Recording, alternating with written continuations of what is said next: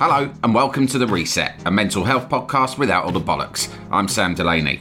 My guest this week is the therapist and addiction expert, Chip Somers. Chip is a bit of a legend in his field. I first heard about him through reading Russell Brand's books on addiction and recovery. Since then, I've heard and read about Chip's uncanny ability of helping all sorts of addicts. He's often spoken about in hushed tones by patients and fellow mental health professionals alike.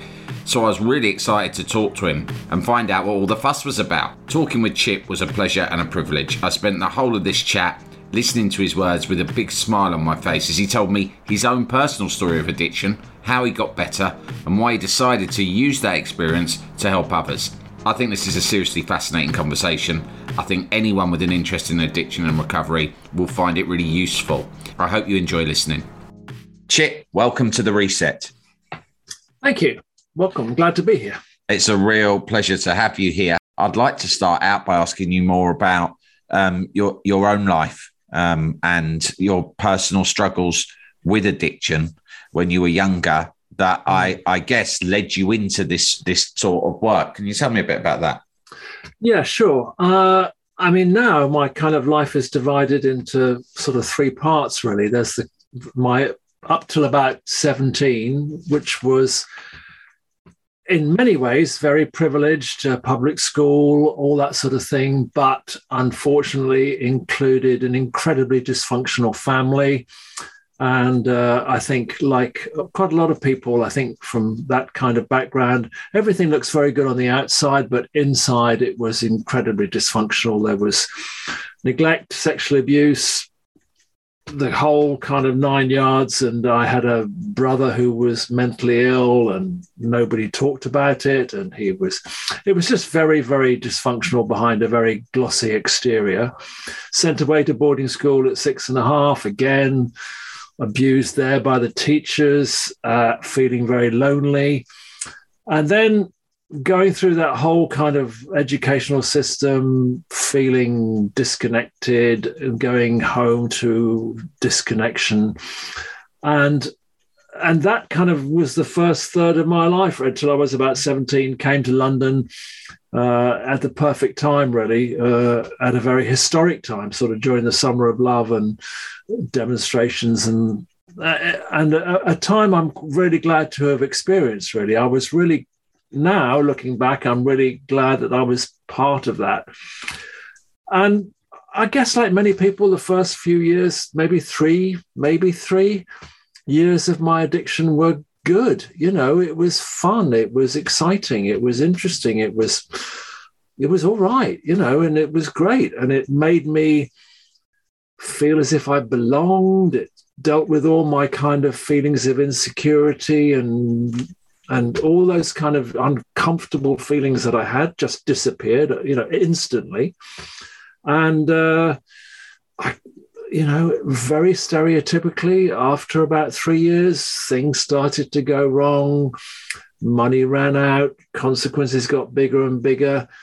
And I went from being really with quite a, I guess, I could have followed a very typical career path to then 20 years of addiction, which included prison, it included homelessness, it included everything. And, my parents were, my background was of no help to me at all. I don't think through any kind of guidance, they took a very, very hard line and literally slammed the door in my face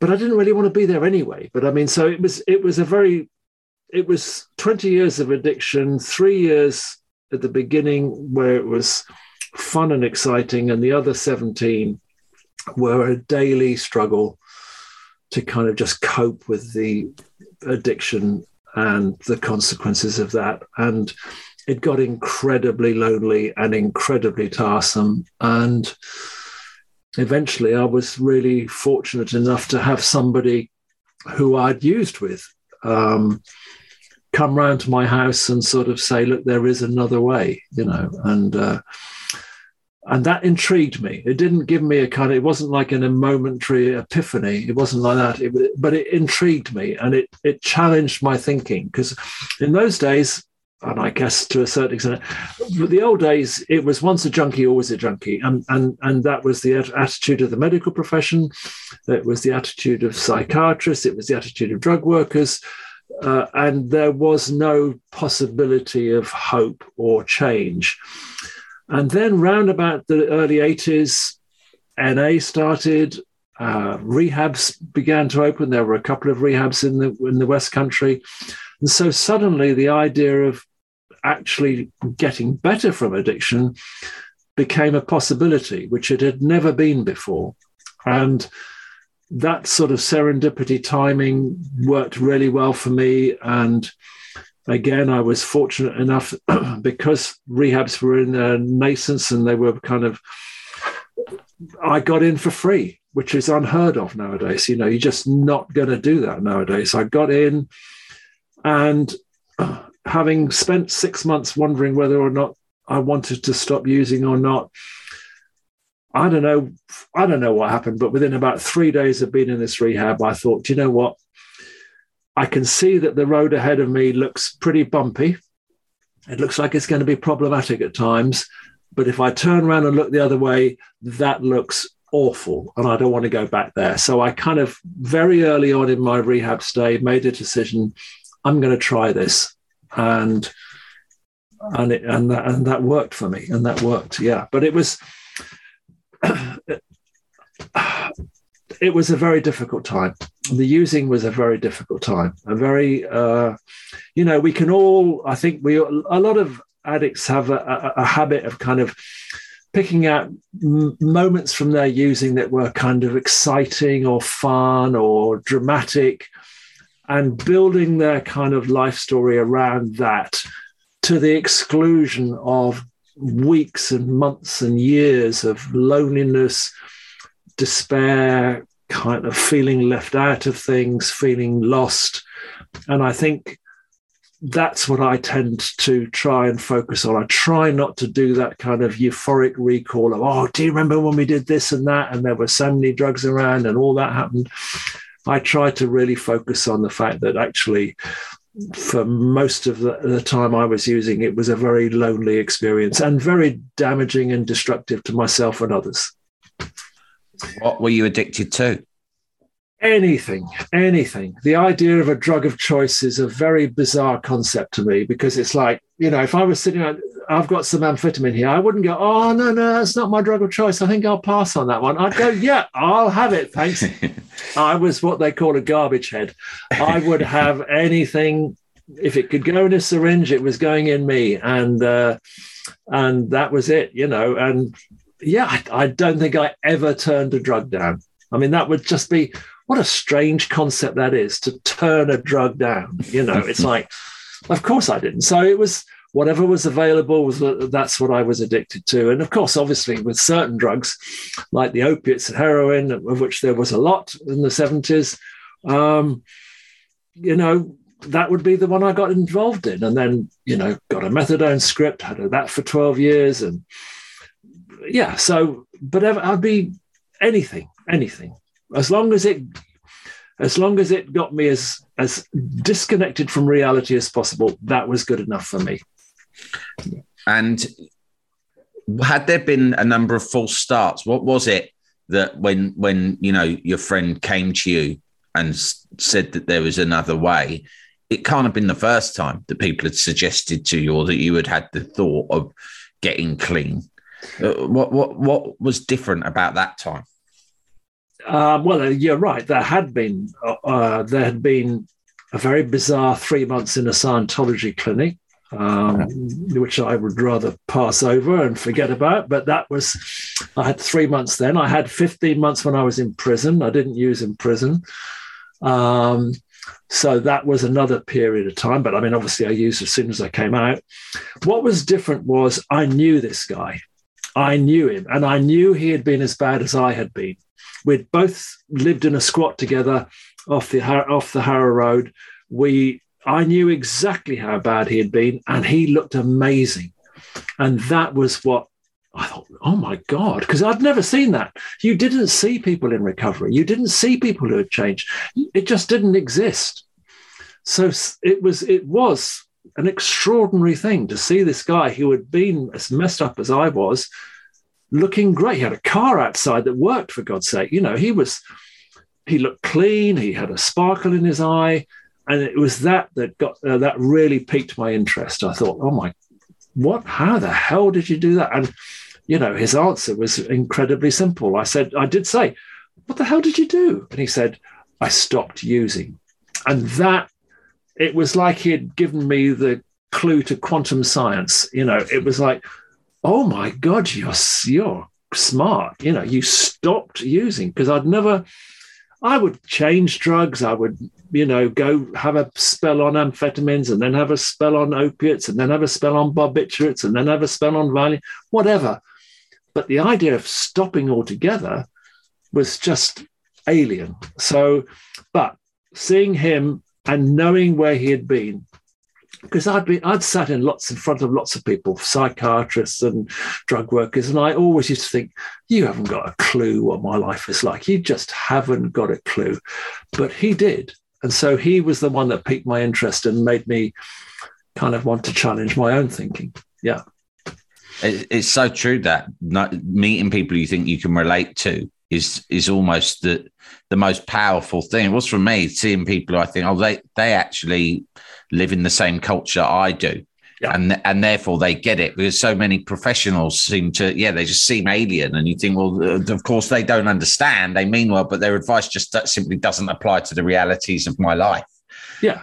I sort of feel that there's someone out there for everyone. You'll meet someone eventually. Yes. You think, oh, they had the life just like mine and they got better. Yes, and that's the beauty nowadays of podcasts like this and the kind of the way that the whole discussion around recovery has become so much part of the kind of fabric that people can get to hear, oh, my God, that man's telling a story, or that woman is telling a story just like mine.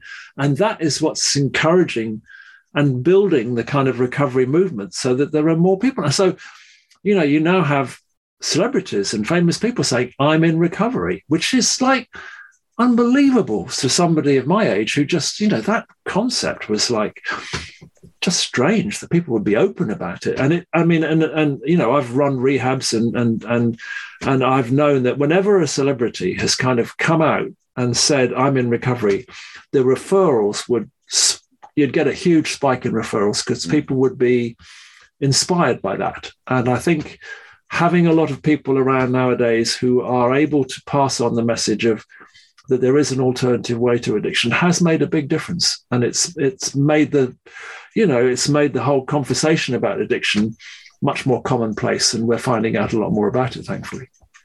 It's changed so rapidly, so quickly. And it must be to you, because you've been involved in this world for so long.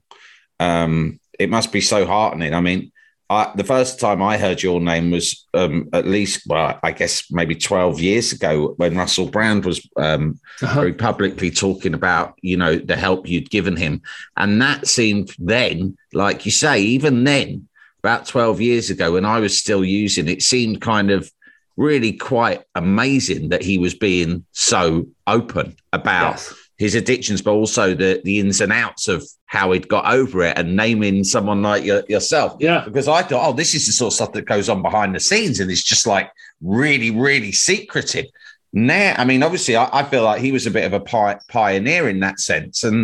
But now that you're right, I mean, even I've been sober 7 years, and even in those 7 years, it sort of changed so dramatically. The first couple of years, I was a bit quiet and private about what I'd gone through and how I was coping with it. Now I feel that it must be, and I don't want to say easier, but there's so much more out there if someone's struggling and looking for solutions, isn't there? Because so people are so much more brave. The shame's been removed a lot, hasn't it? The shame has been removed a lot now, and people understand it much more now as in an illness. And they don't consider it to be kind of a weakness, which, you know, earlier in the 30s and 40s, you know, if you had an addiction problem, you were a pariah and you were put in a mental asylum and you were kind of, now there is a much more a much bigger acceptance that this is something. But you know, I agree with you completely. I think that the whole discussion, what is available to people in the form of podcasts and online things like that, is very good. And I'm really glad, you know, I love the 12-step movement. I personally find it a very useful tool. But when I first came round, 1984, 1983, there was a tremendous, do not tell anybody about this. Yeah. Do not say a word about this, you know, whatever the tradition is about, you know, no publicity and stuff like that, at the level of press radio. But that meant it kept it a secret. And what I love nowadays is that people aren't keeping it a secret and they are talking about it. And, you know, I understand why that particular tradition was put in place in the very, very early days when they were trying to get the 12-step movement established. But it doesn't apply any longer. Everybody accepts it's around, and there are other alternative helps. However, I was really lucky. I caught that rehab movement at the beginning. In the early, you know, the first one was about 1980, I think, and I got into treatment in 1984. And then there was a real groundswell of kind of enthusiasm, not just from people in addiction, but government as well, about the idea of kind of putting money into rehabs and getting people abstinent, the whole idea of abstinence. And then that kind of turned. There was a real enthusiasm. Then it kind of turned, and you know, populist newspapers like the Daily Mail got hold of the fact that actually not everybody did get well when they went through rehab, and we were spending all this money on these addicts, and so many of them were failing, and that kind of started to put a bit of a downer on things. And we've now unfortunately got to the situation whereby nobody, if you haven't got money, you ain't going to rehab. Mm. You know, it's really turned. And, you know, the fact that the truth of the matter is, if you go to your local drug service, which will be pretty poor, really, they can cope with people with opiate problems. They can give you a substitute. But, you know, nowadays there are so many drugs there, you know, kind of, you know, things like ketamine and sort of legal highs and things like that. They can't give you an alternative for that. So they're lost and they're out of their depth. They haven't got the experience. They don't. And it's a very fast moving world. But the thing that really bothers me is that, yes, there is a lot of public availability of knowledge and acceptance about addiction, but actually that doesn't relate to there being a vast amount of help. Because if you've got a drug problem, you need detox probably. Certainly if you've got an alcohol problem, or you need a detox. I mean, obviously some drugs like coke and crack, you don't actually need a detox. You can just, you know, feel pretty tired for a few days and eat a lot. But, you know, there's no physical kind of, you're not going to have a withdrawal. And, you know, all addicts we do make a bit of a fuss about withdrawal. We do, you know, we're always dying when we're in withdrawal until somebody, you know, we're lying on the sofa. Oh man, I didn't use for hours. I can't.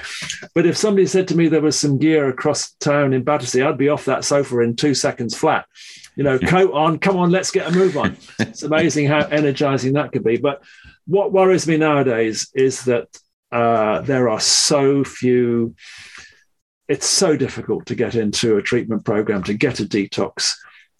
It's just, if you haven't got money, it's almost, and that really depresses me. And I was very proud of the rehab I did run, in that we always had free beds. And I'm really proud that I did that. And that was part of the ethos of the rehab that I ran. But I don't know anywhere that does it nowadays. And I really, you know, I have people come to see me who want to get better, who do want to change. And it's really depressing. I have to say, have you got any money? You know, can you afford £15,000? Because that's what it's going to cost you. And, you know, otherwise go to your local drug service, who are going to be overworked, caseloads, 35, 40 each person who's working there. Very little in the way of options they can give you. You know, you might drop in and see them for 20 minutes every 2 weeks. I mean, I despair at the level of services. As you say, there are a lot of services out there, a lot of things out there. There's a lot of information out there, but it's not translating into hard beds where people can go and get better. And that really bothers me. Do you think that our definitions of what an addict is have changed? Because I see in society, you know, obviously you've described yourself as someone who was a long-term habitual user of all drugs, imprisoned, living in a squat, all of the things that, you know, were the traditional sort of stereotypes about a so-called junkie. Sure. Myself and a lot of people who I've got to know through my recovery were much more kind of seemingly holding down a superficially respectable middle-class family lifestyle, sure. You know, but completely dependent on alcohol and drugs secretly. And but it was so part of the culture that we perhaps worked or lived in that it was much harder to identify ourselves as having a problem, yep. And much harder to acknowledge it. And in many ways, society won't let you acknowledge it, because if you do, then you're sort of calling everyone else around you an yep. addict. Yeah. This is a big problem. I'm sure it's always been a big problem. Do you think things are changing around that? Do you think that people are, I don't know whether we need to encourage people to sort of regard themselves as addicts or as problems, but you see what I mean? I do. Yeah, I mean, it has changed. I mean, when I was using, I don't know how many, when I got registered as an addict in the early 70s, I think there were 4,000 registered addicts in the country. And now there's 250,000 on the books of drug services. So that whole thing has exploded. So yes, I used to be part of a sort of very small gang of people who were noticeably on the outskirts of society. And, you know, yes, over the period of the last 30, 40 years, drug use has become, you know, it's not unusual. You could almost see somebody racking up a line of coke in a pub and doing it. And nobody would really do much. You know, that would have been, you know, when I was using, there'd used to be, if you went to a party, there'd be one dark room where all the addicts would, and it would be, entry to that room would be kind of, you know, very, very badge of honor. But nowadays, everybody's smoking weed. Lots of people are drinking that kind of Coke mixture. And as I say, you know, it wouldn't be, I think you could rack up a line of Coke. The landlord might say, oi, you know, cut that out. But oh yeah, you could get away with it. You could football matches. I've been at a football match a few times, even this season, and quite young kids next to me. Young kid turned to me. I was chatting to him. I could see he was off his face, and he said, "You don't mind if we do coke, do you?" Yeah. And I went, "No." And he went, "Do you want some?" And he offered me. It was during the game in a big famous stadium. He offered me some on a card. And I said, no, I don't. I'm an addict. I don't. You know, thanks all the same, but no thanks. And it was just, and I thought, bloody hell, I didn't used to, I mean, that's more prevalent. I didn't used to see that when I was using. And that happens a lot at football and in pubs now. It does. And people openly smoking and you know, and of course, obviously, people have been openly drinking for years. But I mean, in terms of drug use, it's become, and there is a kind of, you know, what you were saying about the term addict there is a sort of slight cheapening of the word. You know, to me, addiction is a very serious business. You know, it's life and death. And I have seen many, many people die. And I find it, you know, very distressing that. But there is a slight cheapening of kind of, oh, well, you know, I'm a chocolate addict, or I'm a coffee addict, or I'm a whatever. They've just slightly cheapened the phraseology of it. And I think that doesn't do us any favors, because addiction to drugs or alcohol is a really serious problem, and you know, and it kills people. And it's a kind of yin and a yang. It's at one level, it's really good that we are having discussions about the whole nature of dependency, the whole way in which kind of the brain reacts to stimulus and all those kind of things. But at the same time, I don't like to see it cheapened to the point where any kind of behavior that you do more than once is considered to be an addiction. Mm. So I think it's a bit of a, it's my washing machine going in the background in case you can hear. No problem. So I think there is a good discussion. I think that there's a, I mean, I'm seeing what I'm seeing. I'm at a government level, as I said, maybe 20 years ago, 25 years ago, there was a really big kind of thought, we've got to do something about this. I think now they just feel it's overwhelmed, it's not worth the money, and they're putting less and less money, making less and less money available. And I think that's going to be, it's going to backfire because all the services are overwhelmed. And, it's yes, you're right. I mean, there are so many options now. I mean, you run a podcast. I'm part of a podcast. There's all kinds of podcasts. There's online groups. There's in-person support groups of all kinds of things. But the drug problem is getting worse. And as you said, drug use is now so commonplace that a stranger can offer you coke in a football match and not even bat an eyelid. Mm. That tells you that the whole culture of coke and of drug use is just part of the fabric of society now, and it's becoming as commonplace as alcohol almost. And I find that depressing for young people particularly.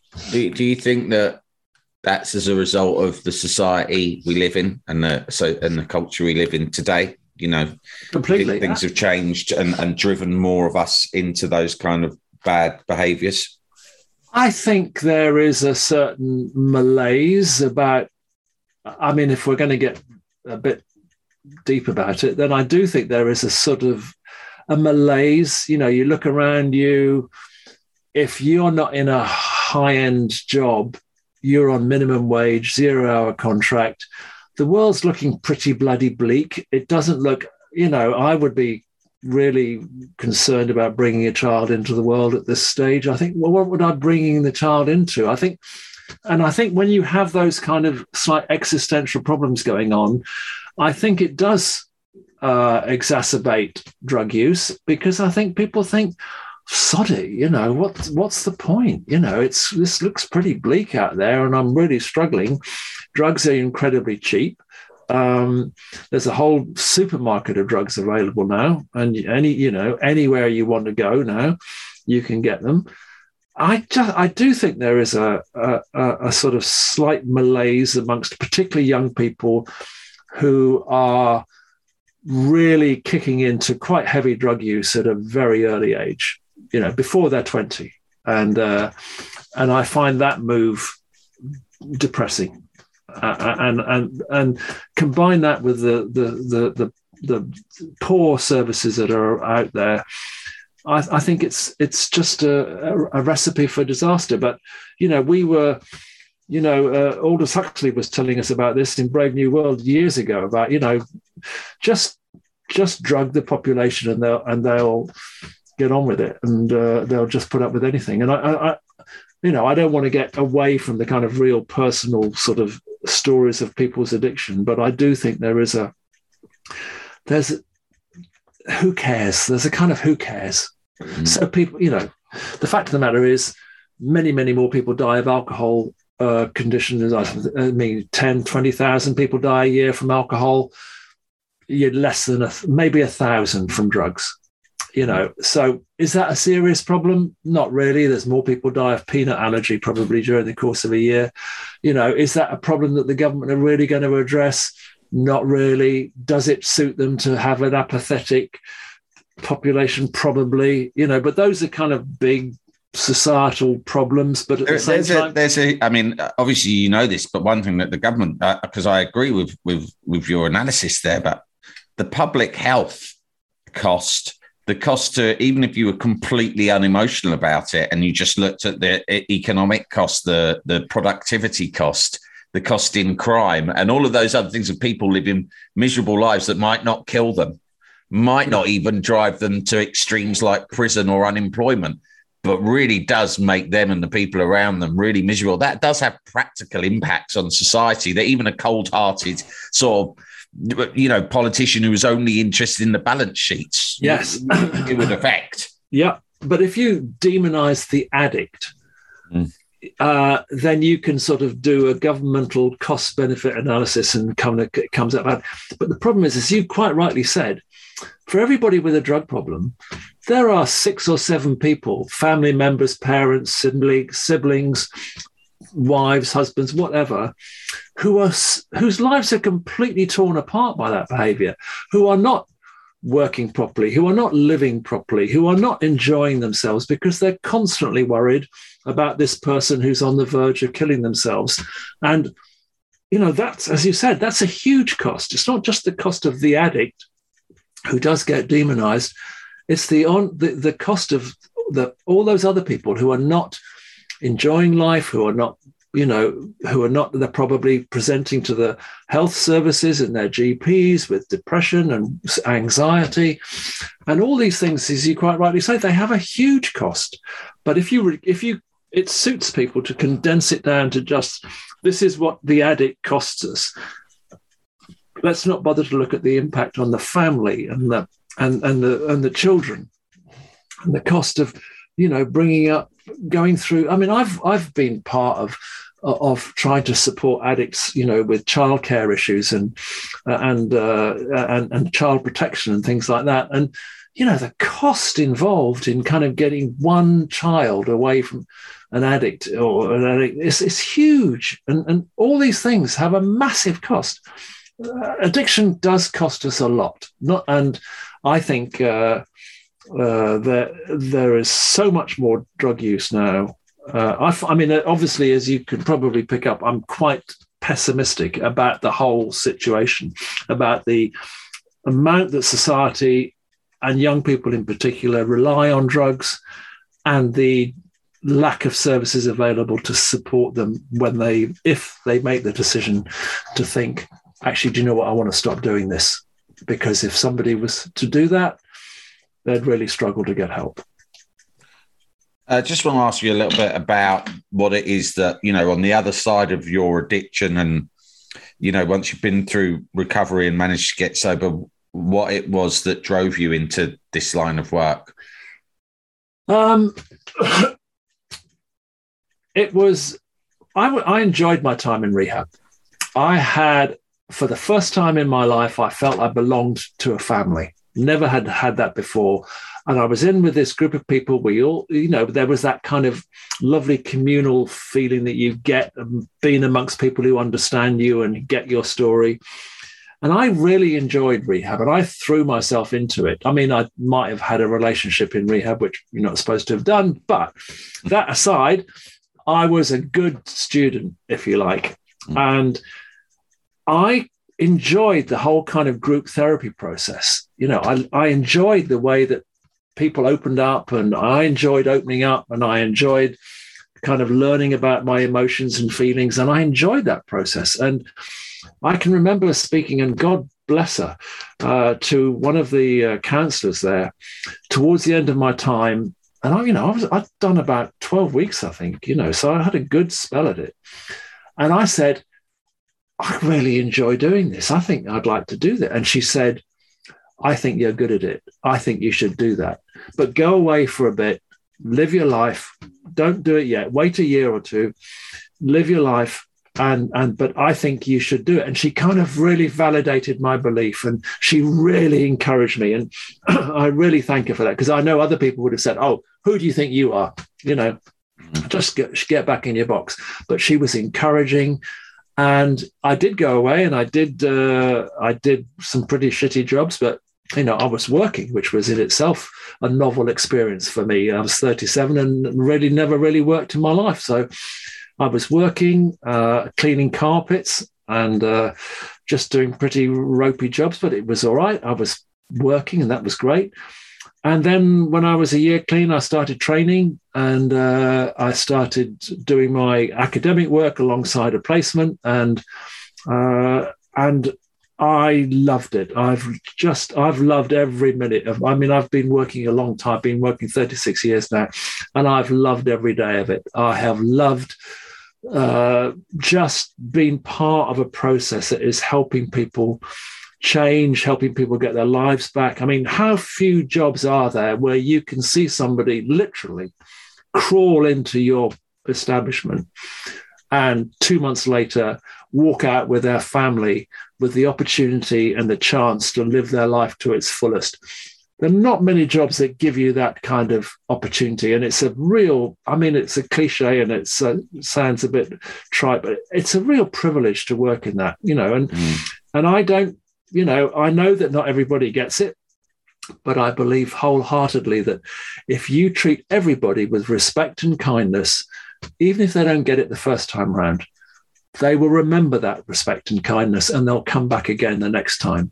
And I've really enjoyed my work. I you know, of course there've been some difficult, but it just suits me. You know, I feel that it's sort of a natural fit for me to be doing this kind of work, and I just love it. And I mean, I'm getting on now, and I do not want to stop working. I just, you know, I've got a practice in London, and I wish to continue doing it. And I just love this whole seeing people get their lives back. It's a great thing to be part of. I mean, it's great just hearing you talk about it. I can't imagine what a thrill that must be, and you know, it must help you a lot with your own recovery and your own mental health, because no matter what else is going on, it must be such an incredible feeling to see people that you've helped. Yes, I mean, when I first started working in the field, you know, there were a lot of professionals who would dismiss you because you had had this addictive past. I mean, I've given talks to doctors, and once they knew I had it, they would just dismiss me completely. Wow. That is not the case nowadays. People, that kind of lived experiences seem to be a really good thing. But I mean, I am so. I think that that whole opportunity is. I mean, I can. I look on Facebook or something, or talk to my wife, who's worked alongside me a lot throughout my career. And we go, oh my God, look at that. And they look at somebody and they're out walking and they're healthy. And you can't, do you remember what they were like when they first came in? And oh my God, yeah. And oh, they were, you know, and there's one particular person I can think of, you know, just, well, there are so many people, but I mean, it is just to be part of that process. It's lovely. And, you know, of course, all the work is done by, you know, you can set the scene and you can make the environment as kind and as helpful as possible. But never forget, it's the people that do the work. You know, they're the ones. But if you can give people, I mean, I have a quote attached to my computer, and it really is. It's by Goethe, and it's, if you treat an individual as he is, he will remain how he is. But if you treat him as if he were what he ought to be and could be, he will become what he ought to be and could be. Mm. And, you know, I think so many people who work in the sort of statutory services, they are very dismissive of addiction. They don't really care. A lot of them haven't got that lived experience, which is so, as you quite rightly said at the start, is so important. You know, it's so vital to have that, oh, you understand me. You get why, you know, I behave like that. You get that. You're not just sort of treating me like a guinea pig who, well, let's try him on this drug and see how he gets on with that. You're actually trying to engage with me and understand me. And I think... certainly, as I said, when I first started working, people like me who had had an addiction past it was an uphill struggle, you know, because we weren't accepted as being useful. And actually what you said earlier on, it just reminded me, you know, people used to say, oh, well, you know, all you're doing is you're just staying in the problem. You've not moved on. You're just living in addiction still. You know, everybody around you is addiction.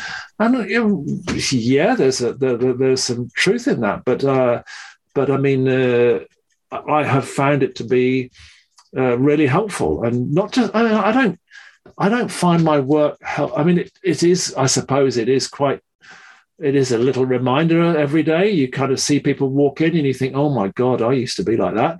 So yes, that does encourage me. I'm at the cold face, so I do see people die and the consequences of using. So yes, that does encourage me to stay clean. But I'm not there because of that is part of my recovery package. You know, I think, oh, well, what's good for, oh, I'll work with really desperate people and that will make me feel good. Mm-hmm. Yeah, it's part of the deal, but it's not why I do the work. I do the work because it just feels like it. I'm a bit sort of reluctant to say this, but people treated me with kindness and I got my life back.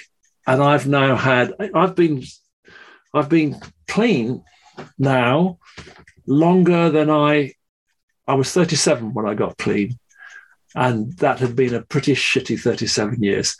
I've now been clean exactly the same length of time, and so my life has been split, and I've had the opportunity to lead a beautiful life. You know, I love my life. I mean, I'm in a house that me and my wife own.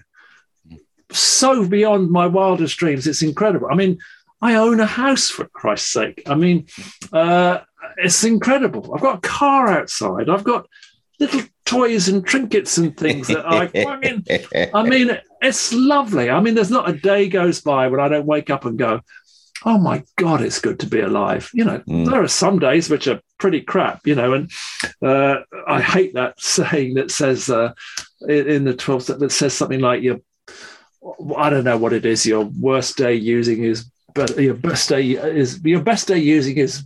worst day in recovery, or something like that. Yeah. Bullshit. Yeah. I had some wonderful days using. I had some great days. I had a lot of crap ones, but I had some great days, and I've had some absolutely awful days in recovery. Terrible days, you know, weeping for 3 days because 3 weeks, not 3 days. I wish it hadn't been 3 days, because I've been abandoned by some woman, which did happen. And I've had I just love life. And I'm now getting to the stage of my life where I've got to start thinking about it actually ending, which does make me, you know, I will not go gently into the light. I will go kicking and screaming into the light, because it's just for me, it's a bit of a mind mess, because, you know, I had so much despair, so much loneliness, so little hope. And the other half of my life has been filled with enthusiasm and excitement and all because I stopped using drugs. That's all, you know, just stop using drugs. And actually everything else started falling into place. So yeah, I'm a very happy customer of recovery. Very happy. I can see how you've helped so many people, because just listening to you talk, I'm genuinely sat here with a big smile on my face, because I can hear that kind of joy and the positivity. You've obviously got an extremely sort of down-to-earth way of talking about these things, which is, you know, can be quite rare in the sort of recovery community sometimes, because there is a lot of sort of jargon and stuff that can put people off. But there's also, you talk about kindness, and there's a huge amount of warmth as well. And you've mentioned kindness so many times. I don't like to get philosophical in particular on this podcast, but it does strike me that, you know, love and kindness are the antidote to addiction. And, you know, you talk about your life and your childhood, and, you know, how bleak it was in terms of lack of love or connection or anything like that. And it's so common that is the backstory of people who fall into any sort of addiction, even if it's not narcotic or alcoholic, you know, because they're just trying to distract themselves. And the more I hear you speak, and it's something that I've often sort of thought myself, is that it just seems like the simple weapon is love and kindness is the sort of, is the way to fight this stuff. Completely.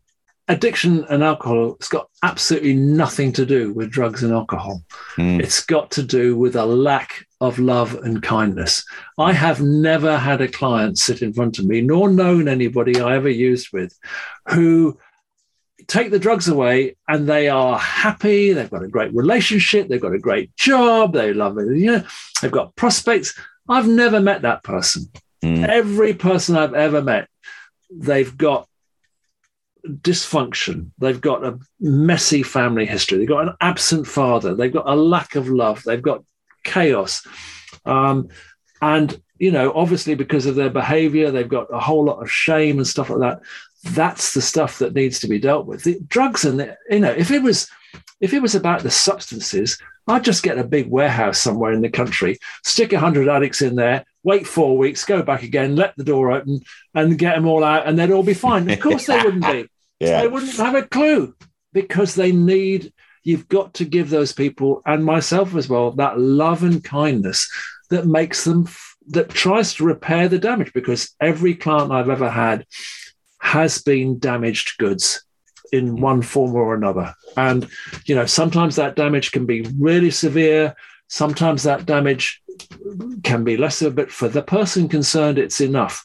And it, you know, you don't have to be homeless to kind of qualify as damaged. You can be just neglected and in a very privileged background. You know, like I had a privileged background, but within that privilege, as I said at the start, there was a lot of dysfunction, very, very abusive and dysfunctional behavior. And I think, as you know, to really emphasize that point, I don't think addiction has got anything to do with the substances. It doesn't really matter whether it's opiates or weed or ketamine.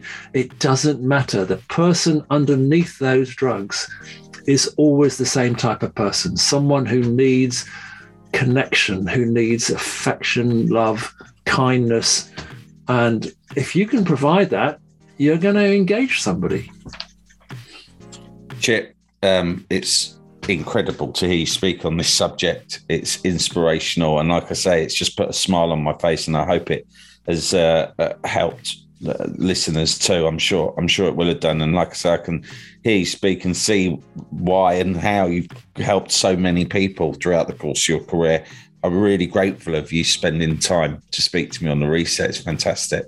It's been really kind. It's been I'm pleased I was able to get, because I don't often get the opportunity to be as enthusiastic as I like to be about recovery, and it was really nice to be able to be so, because that's how I feel. I feel genuinely enthusiastic, and, you know, I would encourage anybody to give it a go, you know, at least give it a fair crack. You know, 2 days isn't a fair crack. Give it a while, see what happens. And I'm pretty sure I can almost guarantee, you know, that if you give it a fair crack and let people help you and become part of a community of some kind, your life will get better.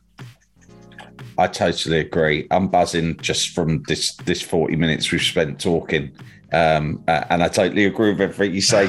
Chip Somers, thank you ever so much for your time. Thank you very much, Sam.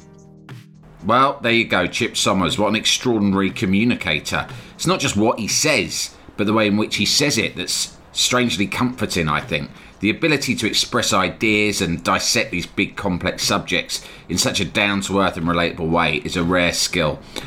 I can see how he's helped so many people get their lives back. And I think his focus on love and kindness as the antidote to addiction is just fantastic. I hope you enjoyed listening to that as much as I enjoyed recording it. If you want to know more about Chip, check out his website at chipsomers.com, and also the Soberful podcast, which he co-hosts with another of my former guests, Veronica Valli. Remember also to subscribe to the Reset newsletter for free at samdelaney.substack.com, and follow me on Twitter at DelaneyMan. Until next time, gang, thanks for listening, be lucky, and don't let the dickheads get you down.